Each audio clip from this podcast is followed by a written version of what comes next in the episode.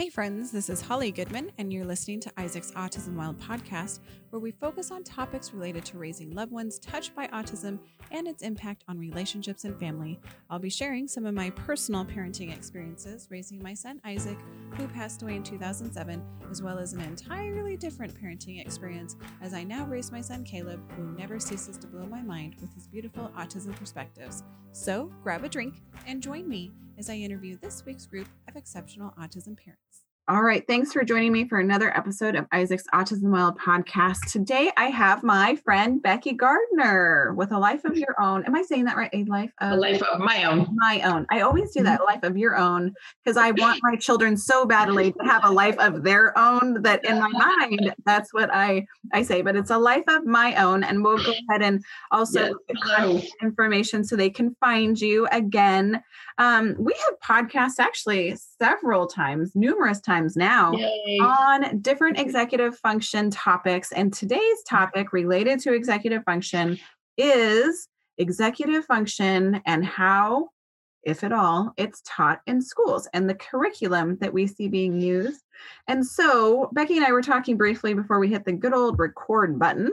and like what you were saying, we are living in COVID times. Unfortunately, we yes. are still living in COVID times. And that's why yes.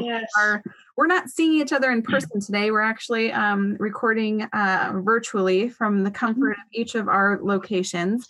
Um, so a lot of the things that we're going to talk about today, Becky, is um, kind of pre-COVID because you were when you were working in the classroom. Um, mm-hmm. This is kind of what you were seeing, and so we're going to talk about um, towards the end, kind of post-COVID um, trends that we're seeing because we also were talking a little bit about that actually in fairness, yes. I was ranting about my COVID existence with four kids doing virtual learning and how we were then, you know, just naturally talking about kind of that po- post COVID executive function piece. And so we'll we'll yeah. talk about that at the end because it's definitely worth um, kind of just touching on for right now. So, with yeah. that being said, let's start with what what's going on in the schools. And um, so, in the past podcasts, if you haven't ca- caught them, I would highly recommend listening to them. Um, we talk about the 12 areas of executive function um, yeah. and what they are. And so, really, I am. I have said throughout those podcasts that I am a firm believer that schools need to be doing a better job.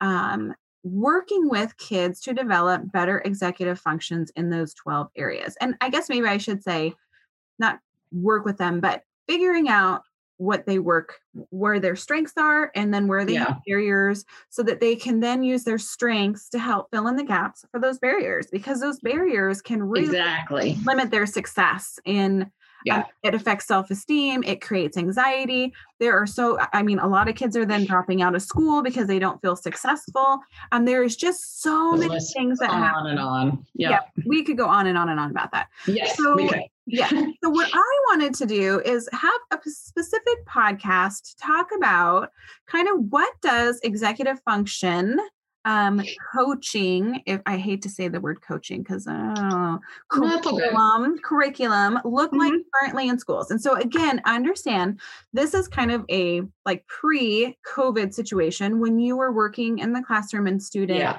And so can you kind of talk about what that looks like and and some of the challenges that you see with how it's yeah. currently being presented in a classroom setting? Yeah, so this is such a huge topic um, to wrap my brain around it. I really had to break it down because of the 12 executive functioning skills, there's so much overlap and it's involved, they are involved in everything that goes on in the classroom as kids are younger and as students. And then, of course, as adults, it continues, but we're talking about in the schools. Um, so in order to kind of wrangle that whole thing in my mind to be able to talk about it with some sort of um, structure and a way that could be followed, what I ended up doing was taking all 12 executive functioning skills and um, breaking them out. And I thought maybe we could go through them one by one. Just I love that. Okay, great, great. You know, one of my superpowers is organization. In my mind, that feels very organized. So thank yes. you for suggesting that. It does feel very organized.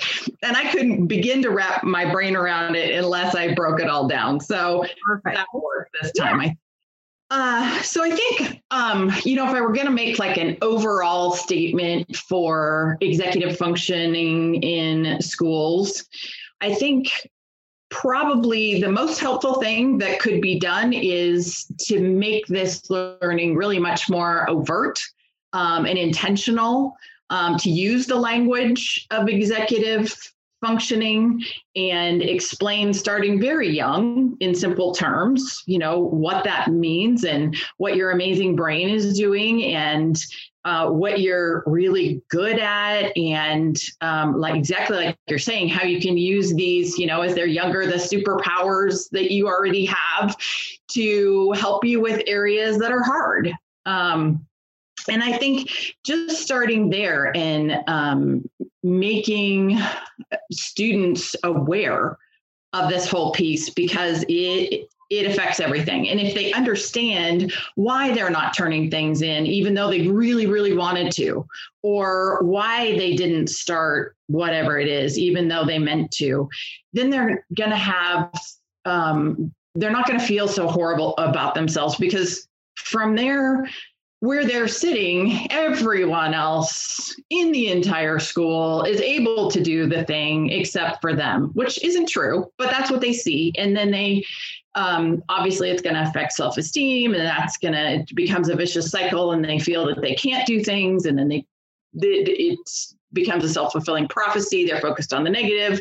Um, so really, I think to kind of break the cycle and and start on a much more positive, um, productive um, cycle with the whole thing would be to incorporate the executive functioning language, improve awareness, um, help students, like you say, figure out their strengths, um, and that that would begin a whole different discussion in the classroom i think and with parents and you know students and everyone. So i completely agree because i have to be honest with you right now in post covid times i am much more tuned into my children's assignments that have been assigned and when they're due and then when they miss it it turns red right? And so it's a very obvious thing because yeah. it's from black to red. Yeah. yeah. Interesting because before I would be like, you didn't turn in an assignment. And, you know, instead now it's kind of like, oh, trying to find some positive language to say, you know, like, what do you think went wrong? And so that you couldn't turn in that assignment. Because that's the other thing, too, since they're working yeah. from home, I can see that they've been working on things. Yes. Um, and so then it's kind of like, why do you think that you just didn't take those final steps to just get it done and turn in? And so I, I think you're right. It's like having those pot, like a, a, a, late assignment or a not turned in assignment can be uh-huh. actually an opportunity to have a conversation about what do you think went wrong here?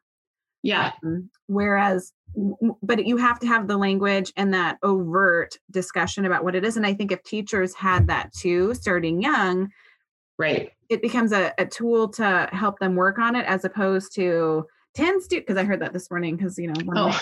on 10 students haven't turned in the blah blah blah blah blah and i'm just kind and caleb's like oh my gosh i haven't turned this in it's like you're not right. one of the 10 students you know what i mean but um and triggered anxiety and the whole thing and then you can't think straight and then yeah, yeah the whole yeah. Ah but you're right. It's a different, it's just a different tone to like, okay, so let's talk about what do you think went wrong so that you couldn't get that done or you didn't want to get it done versus the 10 students have not turned in this assignment. If I don't get it by Friday, you get a zero. Okay, that right.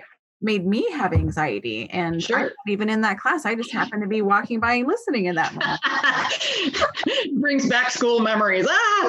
triggers, triggers. Exactly. exactly. I, Good point. Um, but uh, you know, and the one thing when I was in the classrooms most recently, and that was not this last school year when class was in session, but the year before.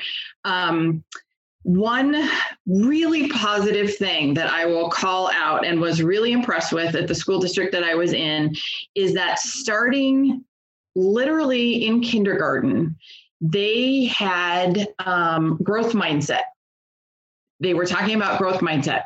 And um, I don't think I walked into one elementary school classroom that didn't have a bulletin board somewhere in the room on growth mindset and what fixed mindset was and growth mindset and the difference. And um, and for listeners, if they're not familiar with it, it uh, growth mindset thinks about or considers the way that students think about learning. And if they have a fixed mindset they believe that they were wired that way. There's not really much they can do about um, their learning. So they're not a math person for example. They'll never be good at math.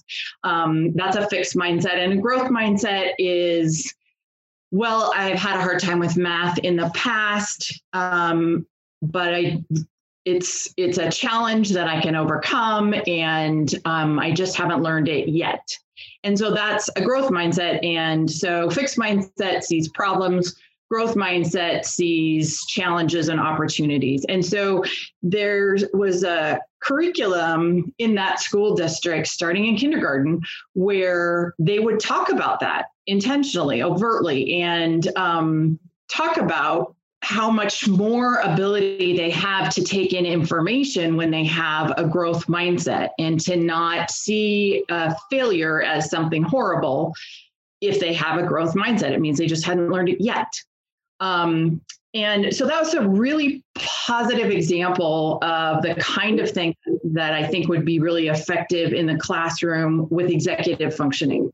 So maybe you're not going to teach kindergartners all 12 and what they mean, of course, but you're going to talk about how your brain does amazing things and you could um, start with your ability to get something done and give an example and and um, just start very basic and how you have the ability to do these things and maybe even apply growth mindset to executive functioning. I mean, I, I don't I don't know. I'm not a curriculum designer, but I I did see that example and it stuck out in my mind, and I think it could be um, useful to use the same sort of thing for executive functioning. Um, and I think growth growth mindset is a, an important part of executive functioning uh, learning really. So growth mindset i think that is a really good point because um, and i love what you're saying there about it being very overt. Um, i think in mm-hmm. all of this the key is being very overt and mm-hmm. very um, intentional about how you're presenting it. So so what's the next one? So actually uh, self-restraint going uh, starting at the i don't know if you have the same old cheat sheet that we have used but i'm just going to go straight down that list. Um, so self-restraint um, that is the ability to think before you act make informed decisions that sort of thing. It is different than emotion control um, very closely related but different. Um, and i think what I saw tended to see in the schools was, um, you know, it gets like a new name every year, um, but essentially it's all behavior modification. Um, so when it gets to extremes, um, the BCBAs are sent in. It's the, you know, the positive reinforcement kind of carrot versus the negative reinforcement stick thing. Um, and as kids get older, the the the punishments tend to ratchet up. Mm-hmm. That's typically what I, I would see in the schools. Of course, you know, with the young kids, there's plenty of encouragement and and positives, and um, but that that's the typical progression that I saw in the schools. Um, I would agree with that because that's kind of what we hear from families and frustrations and concerns. And so I, I would concur with your observation there. Okay. So, what could be really effective um, and is effective in some situations that I've seen is to design the environment for neurodiversity, realizing that not everyone has the same executive functioning ability it's some someone one student has self-restraint as a strength one student has a as a barrier. Um, so if you go in knowing that you're you can design the environment for those learning differences and that neurodiversity. So let's say that you could make an assignment more multimodal so um, it's the same information. The student can show their knowledge um, in different ways. So if they're um, very, if they have a lot of energy, um, and they tend to be impulsive. Maybe they're the kind of student that's going to do better with uh, doing an oral assignment, recording it, submitting it, um, or maybe they want to act it out. I mean, you know, that whatever it is that's their thing, um, they can experience success with their barrier and self restraint if given an opportunity that matches their their diversity, their learning difference. Oh man, I wish that every school kind of had that concept because there are some better models out there where it's interest-based learning. And it's really, I hate to even say interest-based learning, it's finding ways that they can actually demonstrate their knowledge base. Exactly. It's not again interest-based learning. I guess it is kind of interest-based learning. I tell you what, I can get Caleb to give a very elaborate um, presentation on something yeah. learned but if I have to have him output that in an essay where it has to be five paragraphs, right. yeah, no. Like I literally want to cry just thinking about it. But if I have him put together a PowerPoint with visuals and exactly he's learned, it's like, oh my gosh, like clearly the kid knows all of this stuff, but it's just the difference. And that's demonstrating learning. Exactly. But he's super, he loves PowerPoint and coming up with graphics and making them kind of like creating these collages of all these different graphics he finds online um and that's the thing it's like why are we forcing him to write these like five paragraph essays when i mean literally i don't want to read that either. I would much rather look a powerpoint with all the different graphics because it it really is just mentally way more interesting but yeah yeah. I, well and it's i understand the complexity of having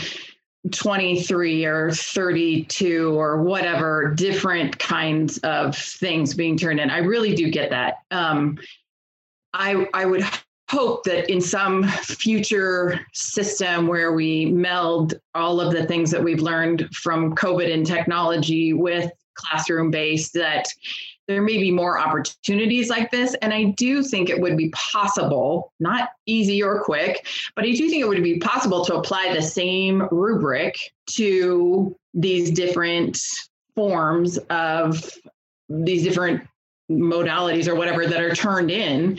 Um, because in the end, they're demonstrating learning. So they need to demonstrate some level of learning. And the same rubric, the same grading system could be applied no matter how the information was received. I, I hope. So it's it's definitely complex and and making that transition would be extremely difficult. But I do think in the end everyone would benefit. Yeah. So I actually think that now is the perfect window to do that because we are already redefining education because of exactly. that. So if exactly. ever there is a time to actually consider this concept, now, I, I, believe, is that time where we're thinking out of the box because we're forced to think out of the box. And so, if right. anything else, something positive might come out of this. Um, because oh, yeah. again, you know, we have to engage learning in, uh, in whatever fashion we're going to, we can take at this point. And so, teachers are having to actually, um, you know, be more versatile and um, accepting of different outputs. And so, anyway, so I'm exactly that. Right. And, and, it's the whole, it's the same thing as remote work. Mm-hmm. They, the, the world has changed now. And they they sadly, we've had to adapt, you know, trial by fire kind of a thing, but the door's open and it would be a giant missed opportunity to not, yeah, take advantage of this momentum that's starting. I, I couldn't agree with you more. Yeah, completely agree. right. So that's self restraint. You're right. Um, just being able to give them better options. And I, I have been preaching for a long time too. And so something that you said really resonated is, um, sorry, everyone who's listening, you're listening to a podcast of a mom who's trying to podcast at the same time of managing all of all four children's virtual learning meetings that then pop up and and interrupt you five times, 15 times during one podcast. So I do apologize. Um, but something that you resonated, and I've preached this before, is, is that creating an environment for all neurodiverse for just neurodiversity it doesn't matter where who you are what it's that it, you can create those environments um, so that self-restraint becomes easier for everyone because it's a more right. inclusive learning environment. So i, I couldn't right. more um, because that goes a long way to helping those that struggle more with self-restraint being able to stay in control of their emotions exactly. Exactly. Yes. Universal design for learning Yes. UDL, same same idea, different um, different terminology, but yes, exactly. You design the environment so that everyone benefits. Really. Um, okay, should we move on to working memory? Yes, please. My area of uh, my barrier, my personal barrier. Mine too. Yeah. but we have very similar profiles. Yes. Yeah. Which um, is funny because if anybody knows me, that you'll know that working memory is not my forte, which is why I have lots of reminders and strategies that pop up on my computer to help me manage things so I don't forget them because and I have paper in my hand all the time so I can write things down. Yep. So. Yep. Me too. Um, so what I typically saw when back in the the before time. The olden days becky in the olden, the olden days, days. Yeah. yes.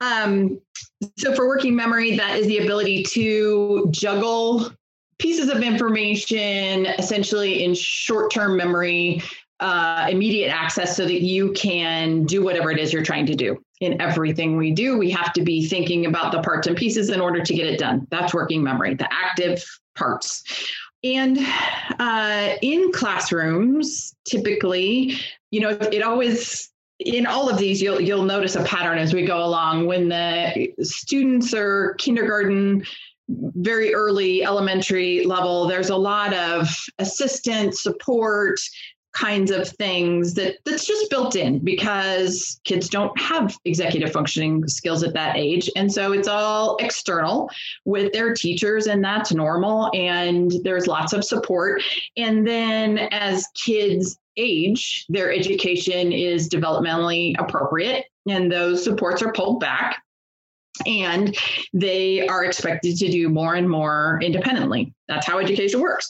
With working memory, uh, as students get older, there are more, you know, it starts with gentle reminders and then they become more insistent reminders because there's the, the, I don't know, it feels, I think it can feel like students aren't trying. And so it's a try harder kind of a expectation thing and it becomes more intense um, eventually can le- lead to resource room kinds of things where uh, if you're not able to get it done during the amount of class time that you have then we'll give you extra time.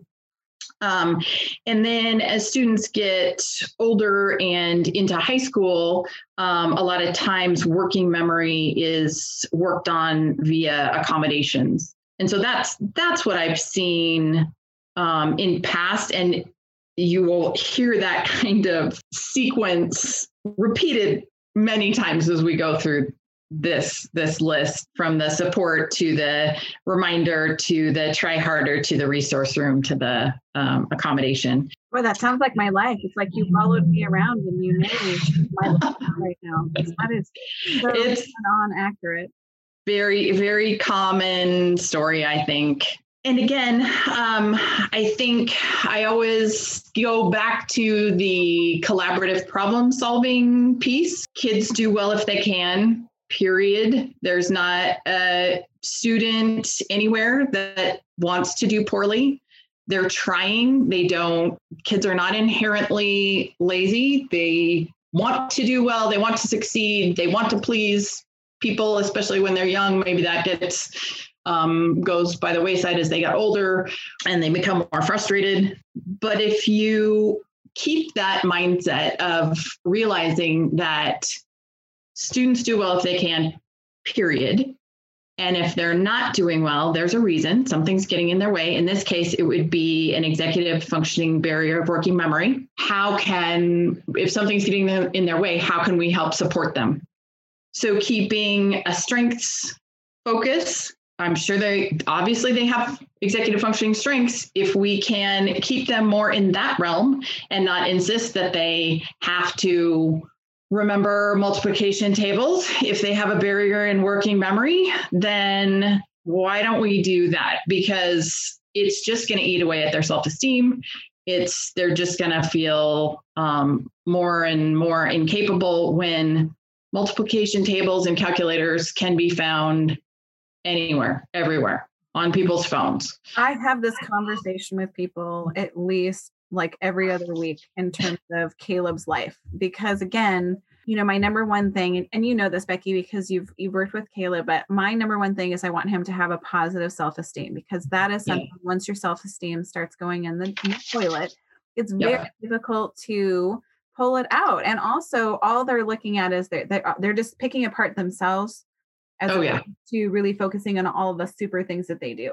And so that's my thing is it's like give him a so you know give him a multiply, multiplication chart you know give him right. a calculator teach him how to be good at math with a calculator so that he feels good about himself why exactly do that you know so yeah yeah, yeah and i i understand from an education perspective because because I used to get into this discussion in IEP meetings regularly, and parents would appreciate it, and teachers and administrators really would not. I understand that if you know students learn at different rates, they develop differently, and if there's a window that they can learn it, but it's maybe a little later, then their life may be easier if they can learn it. Okay, I can appreciate that. But on the other hand, there are also students that have working memory barriers and having them feel like they're beating their head against a brick wall is never going to do them good. And I don't know where that fine line is because students are all different, but I do see both sides of that. I understand that, but I'm looking again, and and we have this conversation because everybody always points these things out to me.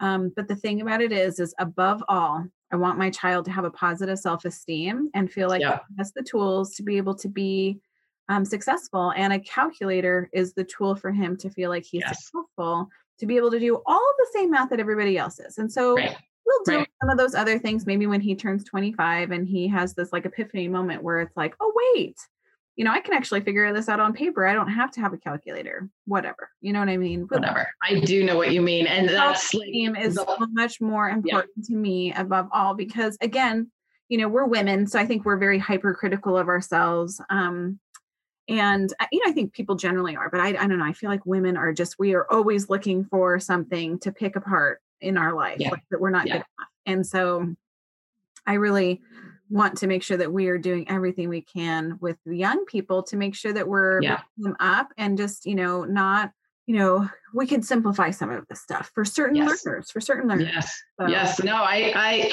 that's you sound exactly like me with my pull string in those meetings i i totally could not agree with you more there's i don't think there's any one single thing more important than a child keeping their curiosity, their joy, their um, interest, their spark, their and that's all self-worth, self-esteem based.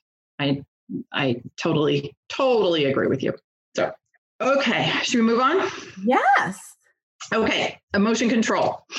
Um, can I so, comment real quickly on something? Yes, and Tyler is totally fine with me sharing this story. So you have worked with Tyler and um, just you know helping him to realize where his strengths are and where he has some barriers. And one uh-huh. of the uh-huh. things that came up in his strength category when he was like, "I'm sorry, what?" Which was adorable, by the way. adorable because I couldn't. I laughed out loud because I was just supposed to be a silent listener so that I could just understand his strengths and then where his barriers were but um, I laughed out loud because it was so funny with his reaction was his um one of his his his strengths was in self-restraint and he was like i'm sorry what? And she was like understand and then you popped in and said understand tyler this is different than emotional control and he was like oh okay. Like i'm sorry no I'm, that's not me i don't have any self-restraint. When you were explaining the difference between self-restraint and emotional control. So that's why I wanted to point this out because I want to make sure people understand the difference yeah. between the two because we had a good chuckle about that last week. So they are so closely linked. And in some, you know, we've talked about before, some people um, combine executive function skills different and they are one and the same. Um, and so that um, misunderstanding is is real common but one of the reasons that i like having this 12 that does break those apart and you can see you know ima- imagine i would think if i was tyler i would be frustrated and think that i didn't have self-restraint and it turns out wow this whole other area of skill just popped out and he is becoming aware of. And how cool is that? Whereas if they were lumped together, then that would still be a source of frustration. So, yes, you're absolutely right. I think it was actually very healthy for him to realize that he actually. Good. This is actually one of his strengths. And all, all, this time in his mind, he was really like hard on himself because mm-hmm. really what he struggles with is emotional control. Like mm-hmm. gets fired up about something, he has a hard time reeling it in. So, yeah, yeah. Um, and emotion control is very much what it sounds. It's um, students with a barrier in emotion control tend to have really big emotions. Um, they feel passionately and strongly about things on the entire spectrum positive, negative, and everything in between. And those tend to spill out into everything that they do and affect what they do and so they can be you know very interesting and fun and uh, a joy to be around. And they can also um, make life difficult and be difficult to be around. Um, so um, what i saw in the schools previously um, emotion control is is really a tough one in schools. Uh, in kindergarten, you know, it's it's real common, and no one really expects kindergartners to have that all reined in. Like I said, they don't have their executive functioning skills uh, in place yet, so that's typical. Um, when students get fourth, fifth, sixth grade and up, and um, emotion control barriers are seen, then it takes on a whole different flavor. There are labels that come along, there are specialists that come on board. I've seen it. I've worked in um, the district that I was in, called them intervention rooms, but they're specific classrooms for students with behavioral difficulties. And that, just like what you were saying with the uh, negative self esteem, I have not seen any one group of students that has a more negative self-esteem than this group. Yeah. Um, and it's it's really very tragic because it's not, you know, kids do well if they can. And if they could rein it in, they certainly would have a long time ago. And the shaming and and things that occur when, you know, they're trying very hard to have a good day and someone ran into them from behind in PE and they lose it. And then they end up going down the whole cascading series of events that can put them in the special little room where they're um, it just it it can go bad fast and is it could not from what i've seen the, the students that i've worked with it couldn't be any more frustrating for them well, and it seems like from Tyler's perspective, because he has challenges with emotional control, it feels like there's just nothing he can do about it. It just this is yeah. what he is, and you're absolutely right. It really does negatively impact a person's self-esteem. Terrifically, yeah, and yeah. for Tyler too, he's then um, he falls into the role of um, you know I'm just a thug, I'm just a behavior kid, I just get put sent down to the in high right. school they have in school suspension is where they put a lot of the kids that have okay. issues with emotional control.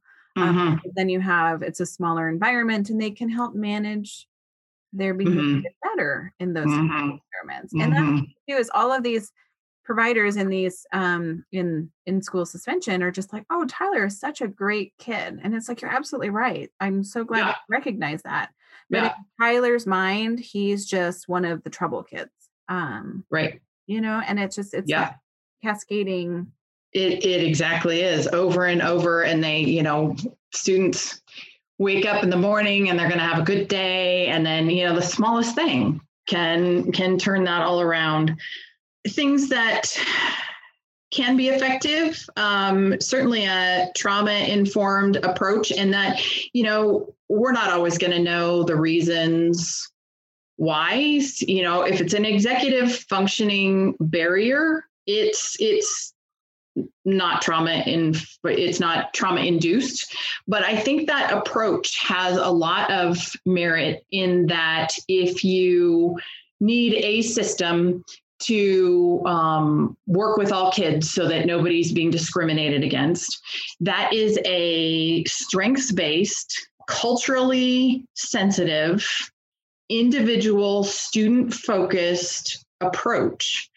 And I don't see how uh, that could be bad. So I think the more often that students are caught doing something right and that is pointed out you know the, the positives are also stated in front of peers because you know peers are seeing when things go sideways and so the more often that peer support can be brought in and that the positives are pointed out are going to be helpful and i think the single most important thing is you know i always go back to it but collaborative problem solving yeah. so you involve the student and you talk to them about you know what has worked well in the past Mm-hmm. you know you've had a hard time in assemblies in the past. So what would you like to try for the next assembly that's positive and proactive? And how can we help you? And what can we do to support you? And what do you need? And you know do you just need a break from assemblies for a while? Do you need a little quieter spot than right next to the speaker? Do you need you know i mean whatever i don't know. The student is going to have really good insight though typically as to what they need and throwing these students together in any one location whether it's in school suspension or a specialized classroom is just going to reinforce that label that they feel it, you know, I think that to a certain degree, you're right. It reinforces the label that they're putting on themselves. However, here's what I've seen that's happened is, is that, and I know that this is true for other families because um, I've had parents share in other podcast topics you know, like Tyler actually prefers to be in the in school suspension room. And you want to know why? Mm-hmm. It's because no, yeah, for they sure. use strategies that are collaborative uh, problem solving. They're good, like, hey, you know, it's quieter in here. Tyler, what's going on? This doesn't sound like you. Um, okay, so how about, you know, like you decide what assignment you want to start with or where you want to engage this project, and then we'll work from there. So they're Beautiful. using what, but see, again, they're using behavior intervention strategies to help Tyler feel like he has some choices and control. It's less going on. And they're talking to him like, you know, what went wrong? Like, how come, you know, we, this situation happened? And so from his perspective, he feels a little bit more validated and mm-hmm. that somebody gets kind of that his frustration and they understand that he does have nice. difficulty with emotional regulation. So now when that happens in his regular class, teachers are like, you know what, I, am not dealing with you. Like, get out of here. Go down and see right. you know, Mr. Assistant Principal, and you know, right. blah blah blah. There's not because they just they don't have time for it, and they're not going to deal with behavior, and so that's somebody else's job. And so then, you know, while it kind of reinforces that that unfortunate cycle.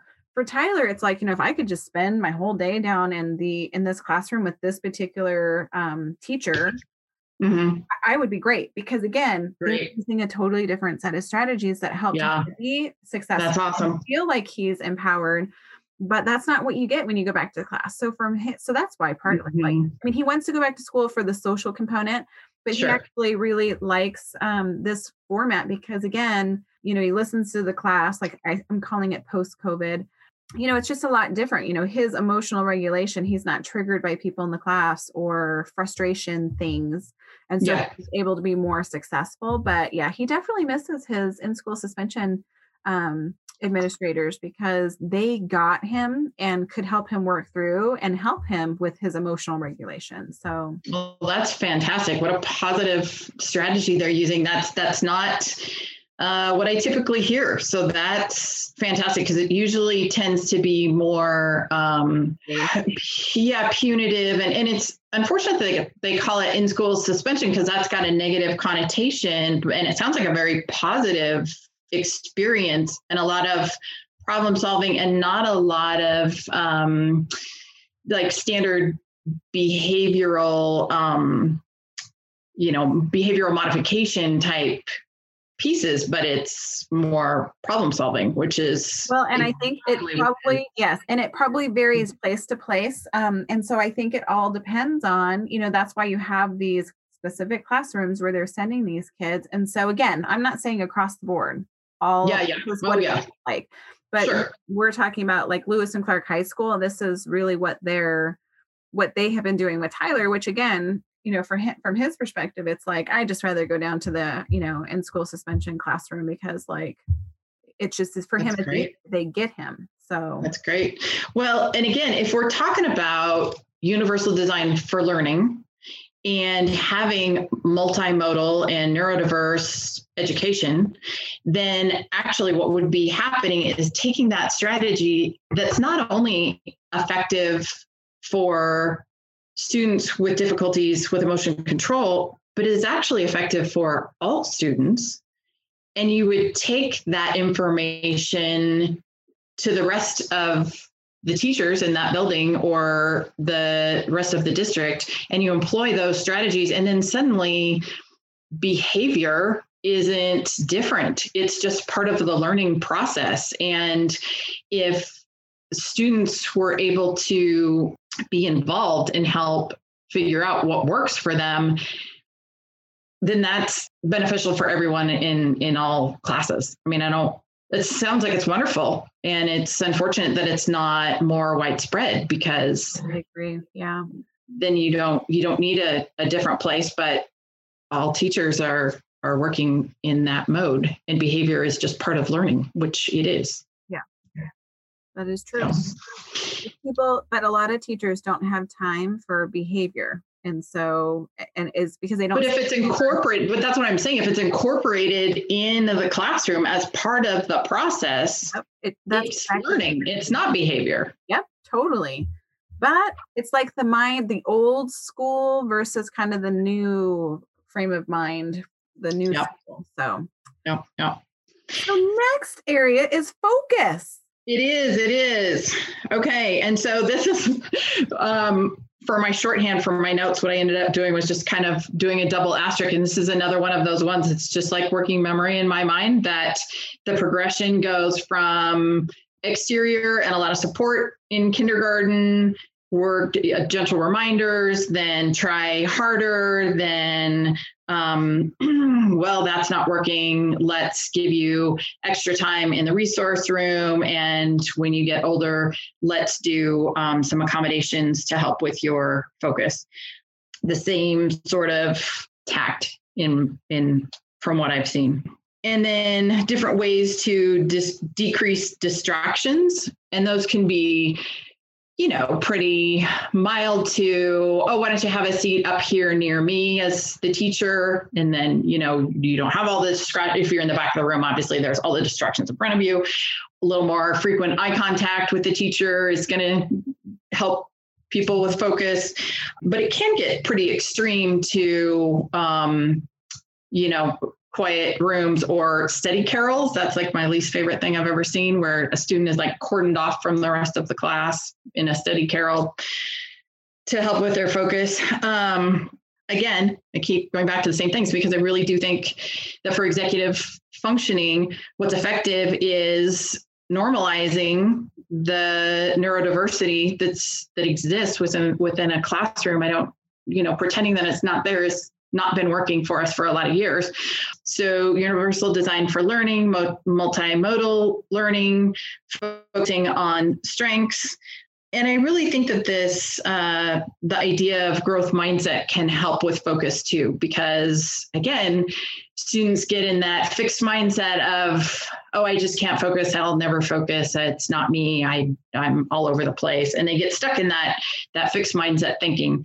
What I've seen be pretty effective is help students be more resilient and keep looking for ways to problem solve their own focusing if that growth mindset can actually be ingrained. And so, what I saw in that beautiful curriculum in that school district is that it's gone over at some point early in the year for a week or two, they have a unit, and then the bulletin board stays up, but it's not really incorporated. It's not really something that they live.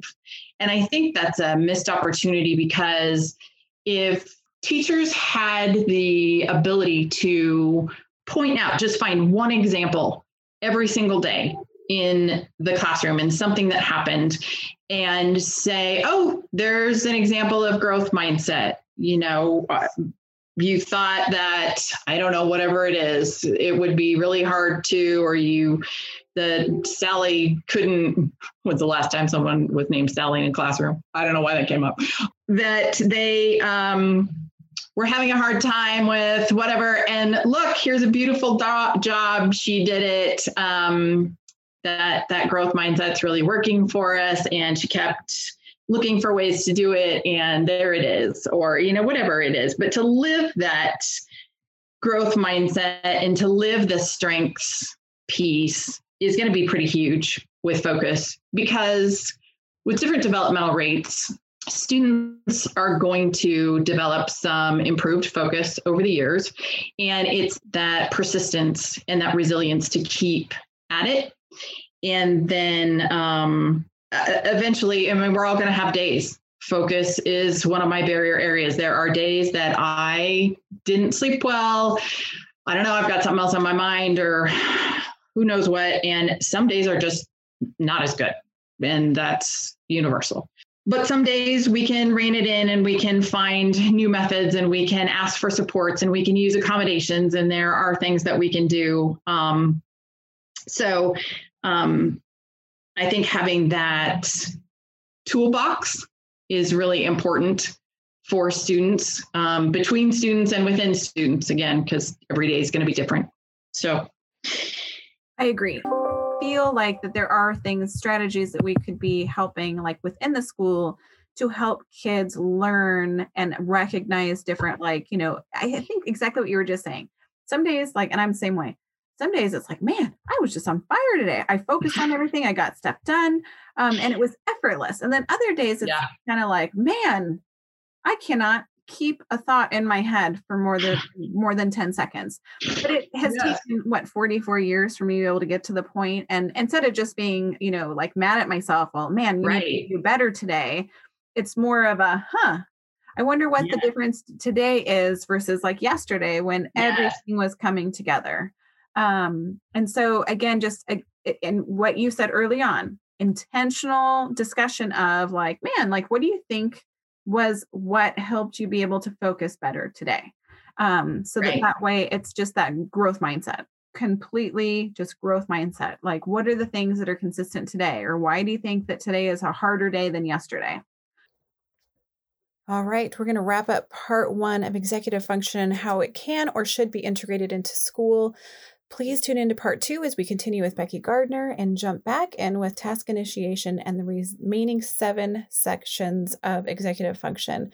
Thanks for joining us, and this wraps up this episode of Isaac's Autism in the Wild. And that's it for now. If you want to be notified of our next podcast release, be sure to hit subscribe. And just remember, we're all in this together, so find your tribe and hold them tight.